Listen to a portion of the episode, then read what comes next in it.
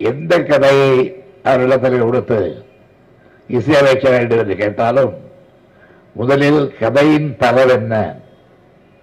கதையின் போக்கு என்ன? கதையின் கதாபாத்திரங்கள் யார்? கதையின் நடைபெறுகின்ற காலம் எது? என்பதை தட்டி பார்த்து அதற்கேற்ப இசையமைக்கக்கூடிய ஆற்றல் தமிழ்நாட்டிலே ஒருவரின் உலகத்தால் உண்டு.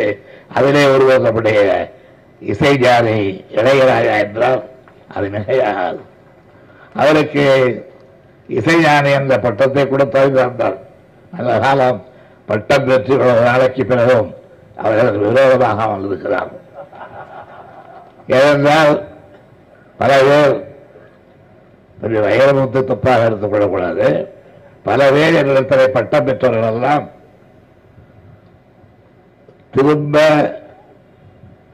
என்னை இருக்கின்ற பகைத்துக் கொள்ளுகிறவர்களாகத்தான் இருந்திருக்கிறார்கள். நான் அதற்காக பட்டத்தை திரும்ப வாங்க முடியும். கொடுத்தது கொடுத்ததுதான். அப்படிப்பட்ட பட்டம் பெற்ற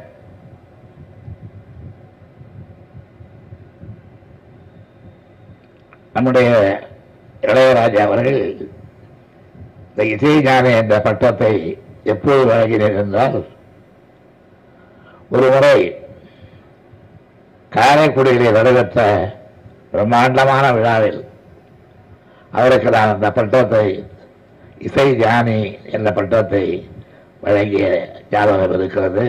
இந்த நிகழ்ச்சியில தான் கலைஞர் மு. கருணாநிதி இளையராஜாக்கு இசை ஞானி அப்படின்ற பட்டத்தை அளிச்சாரு. நான் இளையராஜாவை கேட்டு படித்து பார்த்து உணர்ந்த வகையில் நான் அவருக்கு இன்று இந்த மேடையிலே ஒரு பட்டம் வழங்குகிறேன்.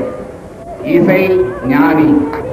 இசை ஞானி இளையராஜா என்ற பட்டத்தை நான் இந்த மேடையிலே வழங்குகிறேன். அவருக்கு ஞாபகம் இருக்கும். ஏனென்றால் பல பேர் இவைகளை எல்லாம் மறந்து விடுவார்கள். மறவாமல் இருக்கின்ற ஒரு சகோதரர் ஒரு அருமை தம்பி நம்முடைய இளையராஜா என்ற காரணத்தினால் அவர் நடந்திருக்க மாட்டார் அந்த பட்டத்தை அவர் இந்து நேற்றல்ல என்றைக்கும் அதை போற்றி அந்த பட்டத்துக்கு உரியவராக ஏதோ பட்டம் பெறுகிற காலத்தை பார்த்துதான் நடந்து கொள்ள வேண்டும் என்று இல்லாமல் எல்லா காலத்திலும் அவர் இசை ஞானிதான் என்ற வகையிலே தன்னை அவர் ஆக்கிக் கொண்டிருக்கின்றார். அவர் வெளிநாடுகளுக்கு சென்று வெளிநாடுகளிலும் இசை ஞானிதான் புகழை பெற்றவர் நம்முடைய இளையராஜா